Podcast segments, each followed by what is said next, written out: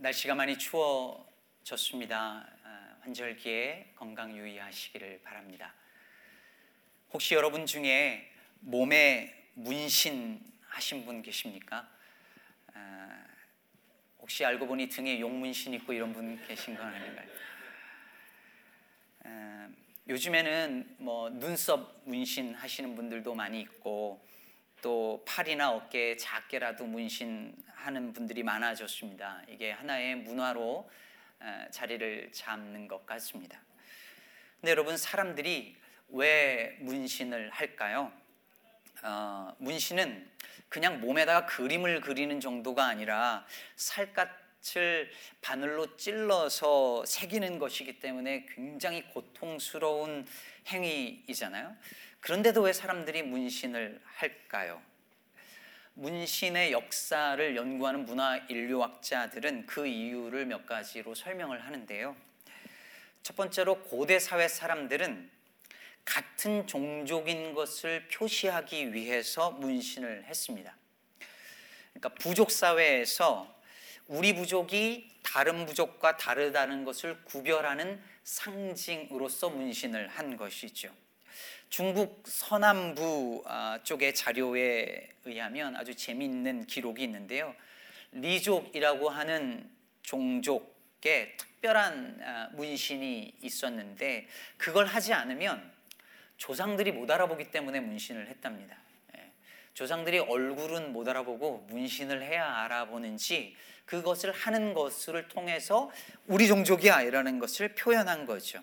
그러니까 문신이라고 하는 것이 어떤 종족의 그 집단의 아이덴티티, 즉 정체성을 나타내는 중요한 표지로서 사용됐다는 것을 알 수 있는 대목이죠. 그럼 만약에 그 집단에서 그 문신을 받지 않으면 어떻게 될까요? 에, 쫓겨나거나 심지어 죽임을 당하기도 했습니다. 두 번째로 문신은 신분을 표시하는 기능을 가지고 있었습니다. 그러니까 소셜 스테이터스를 보여주는 상징이었죠. 예를 들어서 일본인들의 기록을 보면 얼굴이나 몸에 문신을 할 경우에 그 크기의 크고 작음을 따라서 이 사람이 높은 사람이냐 아니면 낮은 신분의 사람이냐를 표시한 거예요. 오늘날도 여전히 그렇지만 과거에 우리가 입는 옷을 보면 그 사람의 신분을 보여줬지 않습니까? 왕이 입는 옷, 양반이 입는 옷, 천민이 입는 옷이 달랐죠. 그 옷을 보면 그 사람의 신분을 알 수 있었습니다.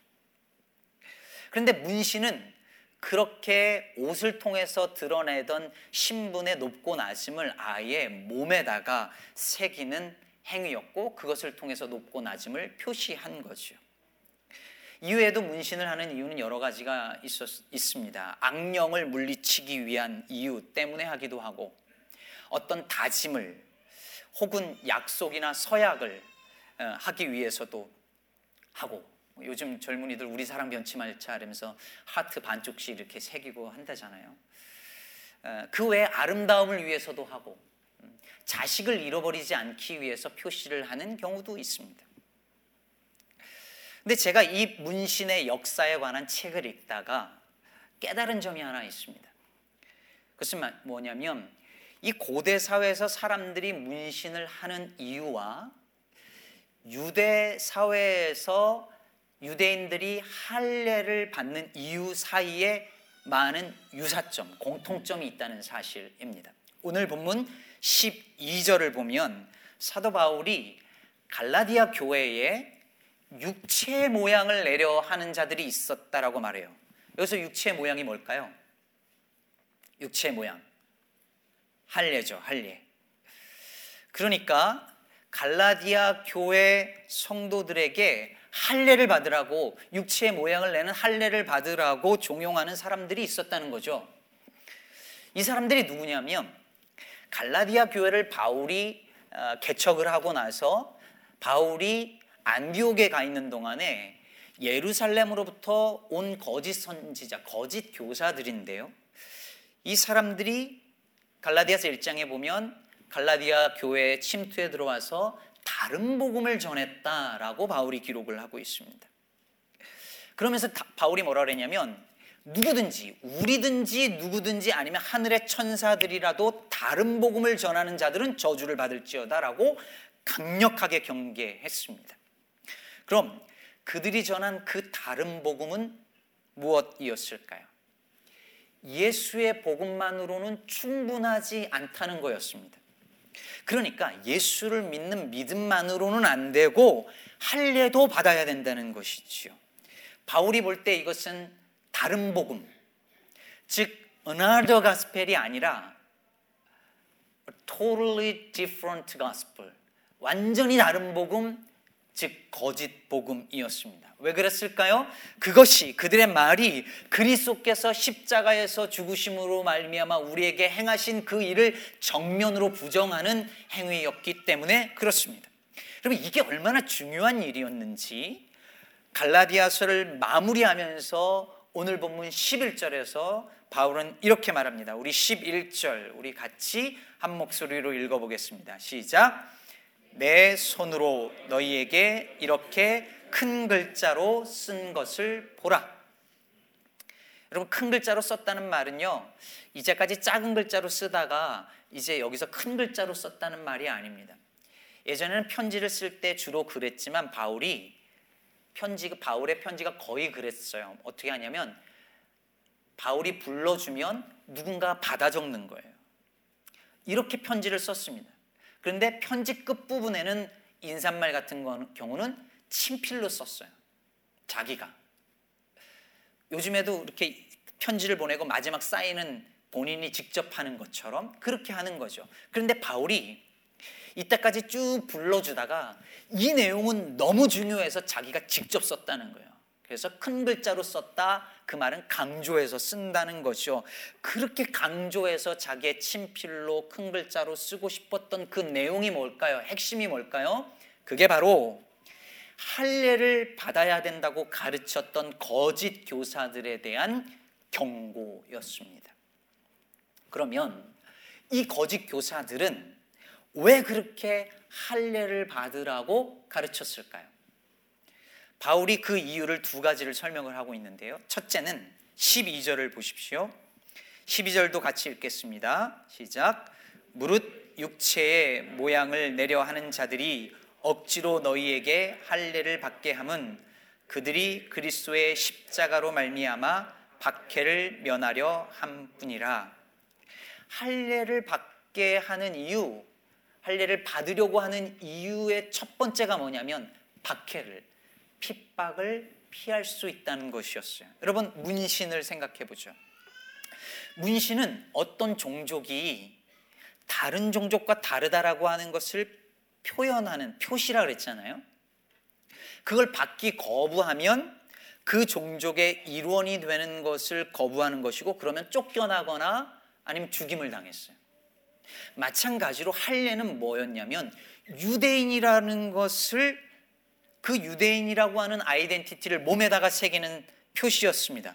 그래서 할례를 받아야 아브라함의 자손이고 하나님의 백성이라고 믿었어요. 그런데 할례를 안 받으면 어떻게 될까요? 할례를 안 받으면 유대인 사회로부터 핍박을 당하거나 쫓겨나는 것이죠. 근데 할례를 받으면 유대인들로부터의 박해도 피할 수 있을 뿐만 아니라 이 당시에는 로마가 유대교는 인정해 줬기 때문에 로마로부터의 박해도 피할 수 있었어요. 그러니까 이 사람들이 뭐라고 하는 거냐면 야, 예수를 믿더라도 할례를 받으면 박해받지 않고 핍박받지 않을 수 있으니 고난을 피할 수 있으니 어차피 예수 믿는 거라면 할례 받는 것이 얼마나 좋겠느냐라고 갈라디아 교인들을 유혹한 것이죠. 두 번째로 할례를 받으라고 한 이유가 13절에 바울이 이렇게 말하고 있습니다. 13절 같이 읽겠습니다. 할례를 받은 그들이라도 스스로 율법은 지키지 아니하고 너희에게 할례를 받게 하려 하는 것은 그들이 너희의 육체로 자랑하려 함이라. 여러분 본래 할례는 문신이 그런 것처럼 언약의 증표였어요. 하나님은 이스라엘의 하나님이 되고 이스라엘은 하나님의 백성이 된다라고 하는 것을 몸에다가 새겨서 증표로 삼는 거예요. 그래서 백성들은 하나님 이제 하나님 백성답게 살겠습니다 하면서 언약을 체결했어요. 그런데 그들이 어떻게 했냐면 오늘 말씀 13절처럼 언약을 지키는 일, 율법을 지키는 일은 관심이 없는 거예요. 안 지켜요. 그러면서도 할례만 받으면 된다고 믿었습니다. 그리고 마치 문신이 어떤 높은 신분을 표현해 주는 것처럼 할례가 저 이방인들과 다른 우리는 선민의 증거라고 생각한 것이죠. 그러면서 유대인들은 이방인들을 보면서 저 할례 받지도 않은 것들 하면서 깔보고 무시하면서 그리고 자기가 할례 받은 선민이라는 것을 자랑거리로 여긴 거죠. 그런데 이 거짓 교사들이 예수를 믿고 난 다음에도 할례를 자랑거리로 여기고 그렇게 할례 받는 그리스도인들이 늘어나는 것을 보면서 그걸 또 자기의 자랑거리로 삼았다는 거예요. 여러분, 이제 생각해 보세요. 이 다른 복음을 전한 사람들이 전한 이 가짜 복음이 교인들에게 갈라디아 교인들에게 얼마나 매력적으로 들렸을까를 생각해 보자는 거예요. 예수 믿는다는 이유로 핍박받지 않아도 돼요. 박해를 피할 수 있어요. 매맞지 않아도 됩니다. 할례만 받으면 박해를 피할 수 있을 뿐만 아니라 신분이 보장되고 심지어 그 신분은 수치의 상징이 아니라 명예가 됩니다. 게다가 예수 믿는 것만으로 구원받는다는 것이 어쩐지 불안하게 느껴졌는데 할례를 받음으로 몸에 그것을 새겼으니 안심이 되는 거죠. 그러니 이 다른 복음이 예수 믿는 믿음 플러스 할례라는 이 다른 복음이 얼마나 sound good 그럴 듯하게 들렸겠습니까? 사랑하는 여러분, 이것은 바울의 시대뿐만 아니라 오늘날 이 땅의 교회에서도 늘 들려오는 다른 복음, 가짜 복음입니다. 예수를 믿지만 어떤 고난도, 어떤 불편도, 어떤 손해도 받지 않아도 되고 예수 믿는 것 때문에 손해 보고 불편을 겪는 것이 아니라 오히려 예수 믿고 교회 다니는 것으로 말미암아 얻는 이익이 생깁니다. 예수를 믿는 믿음보다 교회 생활 오래 한 것, 봉사한 것, 집사권사 장로가 되는 것, 그런 것들을 신앙의 증표로 삼습니다. 교회는 교인 수가 몇 명인가를 따지고 그것을 자랑하고 교회 건물이 얼마나 큰지를 자랑하고 얼마나 편리한 주차장과 화장실과 교육시설을 가지고 있는지를 보면서 교회가 좋은 교회인지를 따지는 것. 그것이 오늘날의 교회 모습이고 그것이 할례를 자랑했던 것처럼 우리의 할례가 되어서 자랑거리가 되고 있다는 말이죠. 예수도 믿고 할례도 뭔가를 얻으려고 했던 것처럼 예수도 믿고 세상에 주는 유익도 다 가지려고 하는 모습이 우리 오늘날 그리스도인의 모습이 아니냐는 것이죠. 사랑하는 성도 여러분, 바로 그런 이들을 향하여서 사도 바울은 오늘 14절에서 이렇게 단호하게 선언합니다. 14절 우리 또 읽겠습니다. 그러나 내게는 우리 주 예수 그리스도의 십자가 외에 결코 자랑할 것이 없으니 그리스도로 말미암아 세상이 나를 대하여 십자가에 못 박히고 내가 또한 세상을 대하여 그러하니라. 아멘. 여러분, 우리 주 그리스도의 십자가 외에는 결코 자랑할 것이 없다는 이 말이 굉장히 유명한 구절이잖아요. 근데 우리는 흔히 이 말을 이렇게 생각해요. 바울이 말하기를 나는 자랑할 것이 다른 것이 너무 많지만 근데 나는 십자가만 자랑할 거야. 이런 뜻으로 말했다고 생각해요. 그거 아닌가? 생각하죠. 여러분 예를 들면 이런 거예요. 나는 집안도 괜찮고 가문도 좋고 좋은 대학 나왔고 직장도 자랑할 만큼 좋아 좋지만 나는 그런 거 자랑 안 해. 난 십자가만 자랑할 거야. 자식 자랑하고 싶어 죽겠지만 지난번에 목사님이 순교하는 마음으로 안 하라 그랬으니까 꾹 참고 자식 자랑 안 하고 나는 십자가만 자랑할 거야. 이런 말로 이해한다는 거예요. 근데 여러분 바울이 말한 건 그런 뜻이 아니었습니다. 다른 많은 자랑거리가 있는데 십자가만 자랑한다는 게 아니라 십자가 외에는 자랑할 게 없다는 말입니다.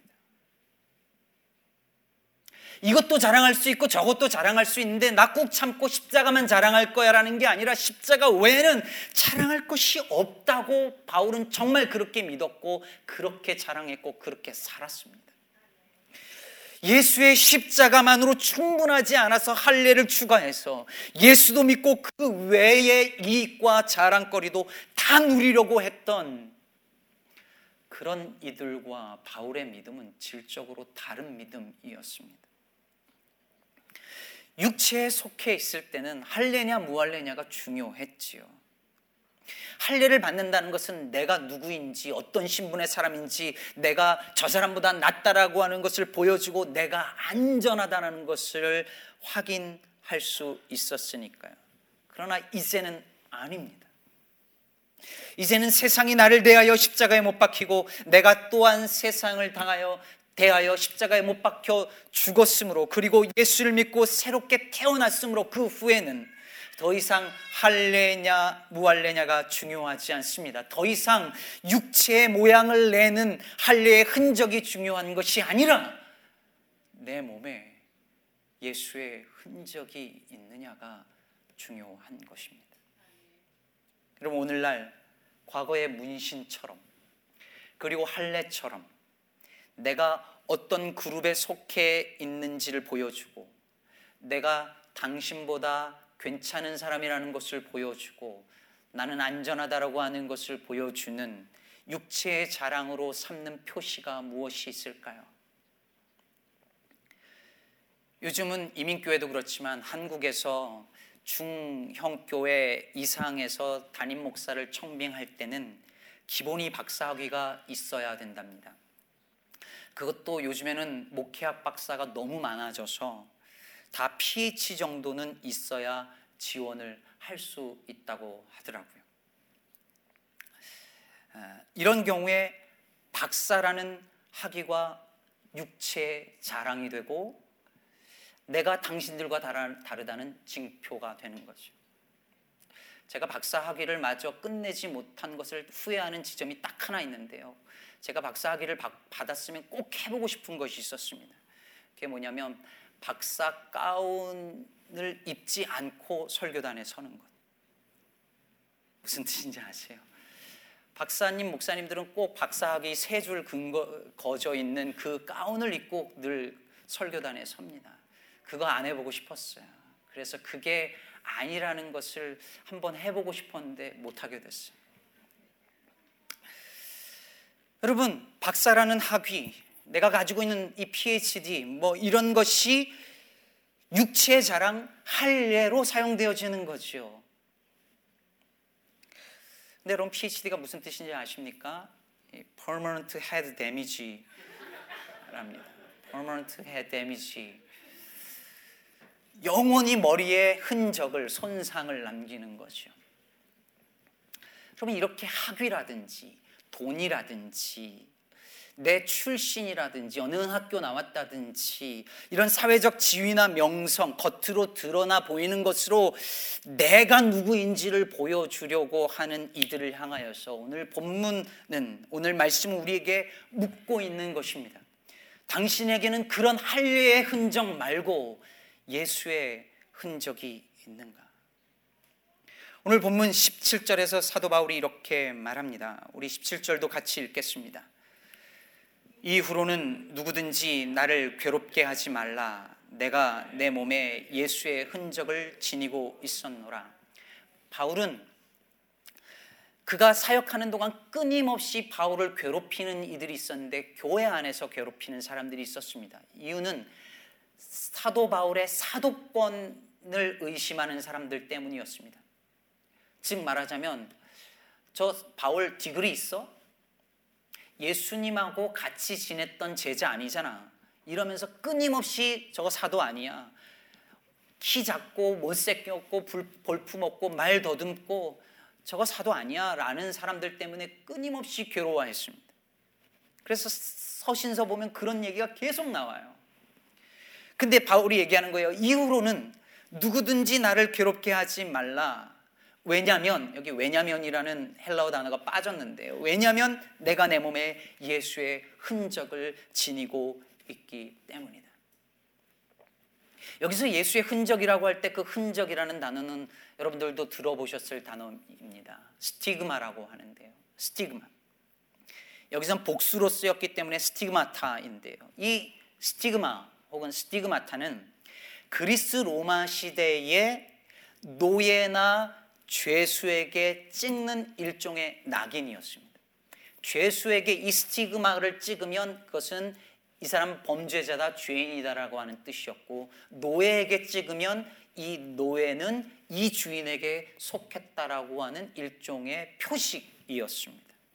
그래서 이런 스티그마를 가지고 있었던 이런 흔적을 가지고 있었던 사람들은 사회에서 무시당했고 멸시당했고 조롱당했고 핍박을 당하면서 살 수밖에 없었습니다. 그런데 바울이 그런 흔적이 내게 있다는 거예요. 실제로 바울은 예수를 믿는다는 이유로 예수를 믿고 전한다는 이유로 수도 없이 매를 맞았습니다. 수없이 매를 맞았고 돌로에 맞았고 감옥에 갇혔습니다.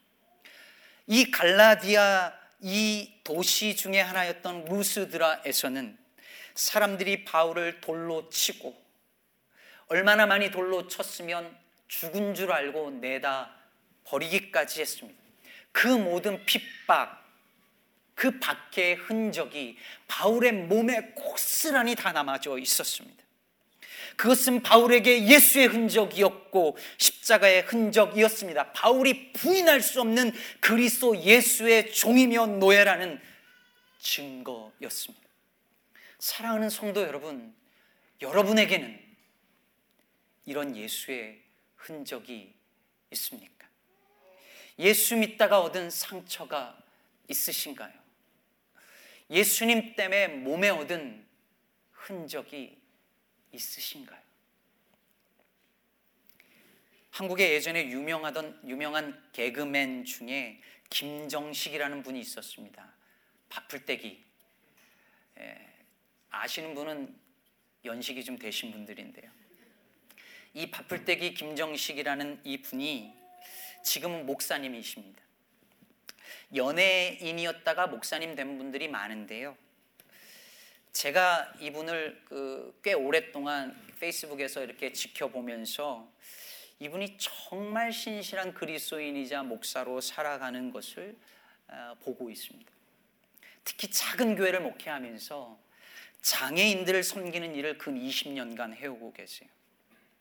근데 얼마나 열심히 하시는지 정말 저러다 몸 상하겠다 싶을 정도로 온 몸과 열성을 다해서 하고 계세요. 언젠가 이분이 올린 글을 읽었는데요. 장애인 가족 지원 센터를 협동조합으로 만드는 그 일을 위해서 서류를 떼러 갔답니다. 근데 요즘은 한국에서 무슨 서류 떼는 게 직원이 떼주는 게 아니라 거의 다 이 무인 발매기에서 이렇게 지문 딱 하면 바로 이렇게 서류가 나오는데 이 김 목사님이 지문을 인식하려고 이렇게 손을 했는데 지문을 인식 못 하더랍니다. 30분 씨름하면서 오른손, 왼손, 검지, 엄지 다 했는데 지문 인식을 못 하는 거예요. 작은 교회 목회하며 장애인들 돌보느라 너무 일을 열심히 해서 지문이 다 달아 없어진 거예요.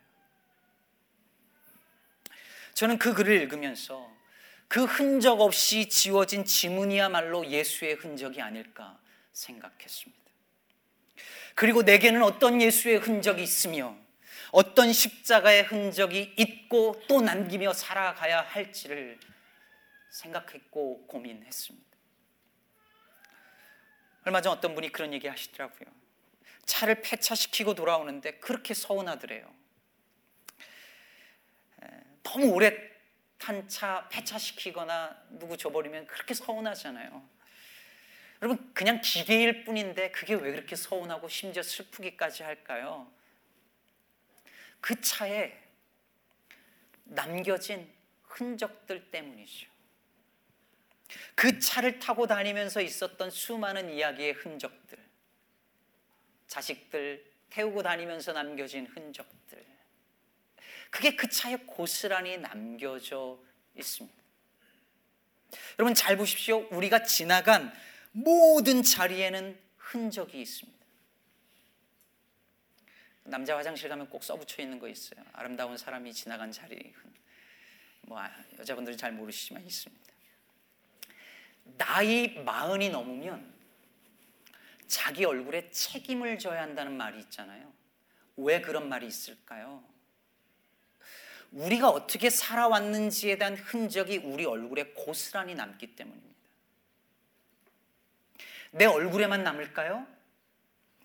내 말투, 내 모든 행동, 습관, 내 눈빛에 내 일생의 흔적이 다 남아 있습니다. 아니, 내가 지나간 자리마다 흔적이 남고, 내가 만난 사람마다 내 흔적이 남고, 내가 다녔던 학교, 직장, 교회, 거기에 고스란히 내가 남긴 흔적이 남아 있습니다. 그런데 거기에 내 몸에, 내 마음에, 내 삶에, 내 가정에, 내 주변에 거기 예수의 흔적이 있느냐는 것입니다. 예수님 믿는 믿음 때문에 얻은 상처의 흔적들을 가지고 사느냐는 것입니다. 김지찬 목사님의 설교를 듣다가 배웠는데요. 옛날 스파르타 군인들이 전쟁에서 싸우다가 죽으면 그 어머니들이 직접 전쟁터에 가서 아들의 시신을 수습해서 장례를 치르는데 아들의 시신을 보고 아들의 상처가 즉 칼에 찔린 자국이 몸 앞부분에 나 있으면 데리고 집으로 가서 가족 묘에 장사를 지내 준답니다. 그러나 아들 등에 상처가 있으면 그냥 무명의 시신으로 처리하도록 했답니다. 왜 그랬을까요? 앞에 칼에 찔린 자국은 적과 싸우다가 생겨난 영광스러운 상처이며 등에 찔린 창은 창자국은 도망가다가 생긴 수치스러운 흔적이기에 그냥 무명의 시신으로 처리했다는 것입니다. 어디에 어떻게 상처가 상흔이 남겨져 있는지가 그가 어떤 사람인지 그가 어떻게 살아왔는지를 보여주는 증거라는 얘기지요. 여러분, 어떻게 보면 모든 상처들 다 거기서 거긴 것 같습니다. 할례도 몸에 난 상처였고 바울이 가진 예수의 흔적이라는 것도 몸에 난 상, 상처였습니다. 그런데 이 두 상흔이 전혀 같지 않은 것입니다. 할례주의자들의 흔적은 자기를 위한 것이었고 바울의 흔적은 예수를 위한 것이었습니다. 전자는 자신을 자랑하기 위함이었고 후자는 그리스도의 십자가만을 자랑하는 것이었습니다. 우리가 어떻게 살아왔는지에 대한 흔적들이 우리의 온몸과 우리의 마음에, 우리의 얼굴에, 우리 주변에 고스란히 남아 있는데 그 흔적이 어떤 흔적이냐고. 내 행복과 욕망을 위해서 살다가 얻은 흔적이냐고. 아니면 예수의 흔적이냐고. 오늘 본문은 우리에게 묻고 있는 것입니다. 우리는 예수의 복음에 할례를 더했던 사람들처럼 예수는 믿지만 어떤 손해도 어떤 불편함도 어떤 불이익도 겪고 싶어 하지 않습니다. 예수도 믿고 건강하고 예수도 믿고 병도 낫고 예수도 믿고 사업 잘 되고 예수도 믿고 자식들도 좋은 대학 좋은 직장 가고 예수도 믿고 노후도 보장되기를 바랍니다. 그렇게 예수도 믿고 모든 것도 이 세상에서 누릴 수 있는 것도 다 잘 되기를 바라는 그 삶에 어떻게 바울이 경험한 예수의 흔적이 있을 수 있겠습니까? 불가능한 것이지요. 예수 믿고 복받아 병 낫고, 예수 믿고 복받아 사업 잘 되고, 성공했다는 그런 간증들 말고, 예수 믿는 믿음 때문에 사업 망하고 예수 잘 믿어보려고 하다가 몸 망가지고 예수 믿는 믿음 때문에 꿈 포기하고 정말 예수 바르게 믿다가 직장에서 잘린 이야기는 오늘날 도대체 어디서 들을 수 있는 것일까요? 사랑하는 여러분, 그리스도인의 몸과 마음은 상처 투성일 수밖에 없습니다. 나 알아주지 않아서 서운한 그런 상처 말고 예수 믿다가 생긴 상처의 흔적들입니다. 온몸과 마음이 십자가 지다가 사랑하다가 섬기다가 용서하다가 복음 전하다가 생긴 흔적들을 가지고 사는 사람들이 그리스도인인 것입니다. 그런데 많은 그리스도인들이 이것을 싫어합니다. 그래서 그냥 할례 받는 거예요. 할례는 그냥 한 번 아프고 끝나는 거지만 십자가는 온 삶을 통하여서 고난을 겪는 것이거든요. 그러니 그냥 한 번 할례로 끝내는 거예요. 그냥 일주일에 한 번 교회 나와서 예배 드리는 것으로 일주일 내내 아니 인생 전체에 십자가 지고 가는 것 퉁치려는 것이죠. 어버이날 어느 꽃집에 플랜카드가 붙였더라고요. 꽃으로 퉁칠 생각하지 마라. 어버이날 그냥 부모님 꽃 한 번 주고 부모님 효도하는 거 퉁치려고 하는 거 하지 말라. 주일날 여러분 교회 한 번 나오는 것으로 십자가의 삶을 사는 것 퉁치려고 하지 마십시오. 요즘엔 그거 한 번도 안 되지만요. 그거 예수 믿는 삶 아닙니다. 아까 목사들 뽑을 때 학위를 본다는 얘기 했는데요. 유대인들이 목동을 뽑을 때는 뭘 보았다는지 아십니까? 저도 들은 이야기입니다만 얼마나 양을 잘 관리하는가, 체력이 좋은가를 보는 것이 아니라 우통을 벗어보라고 했답니다. 몸에 얼마나 상처가 많은가 그것을 보기 위함이었습니다. 양을 돌보느라 얻은 흔적들이 얼마나 많은가를 보고자 한 것입니다.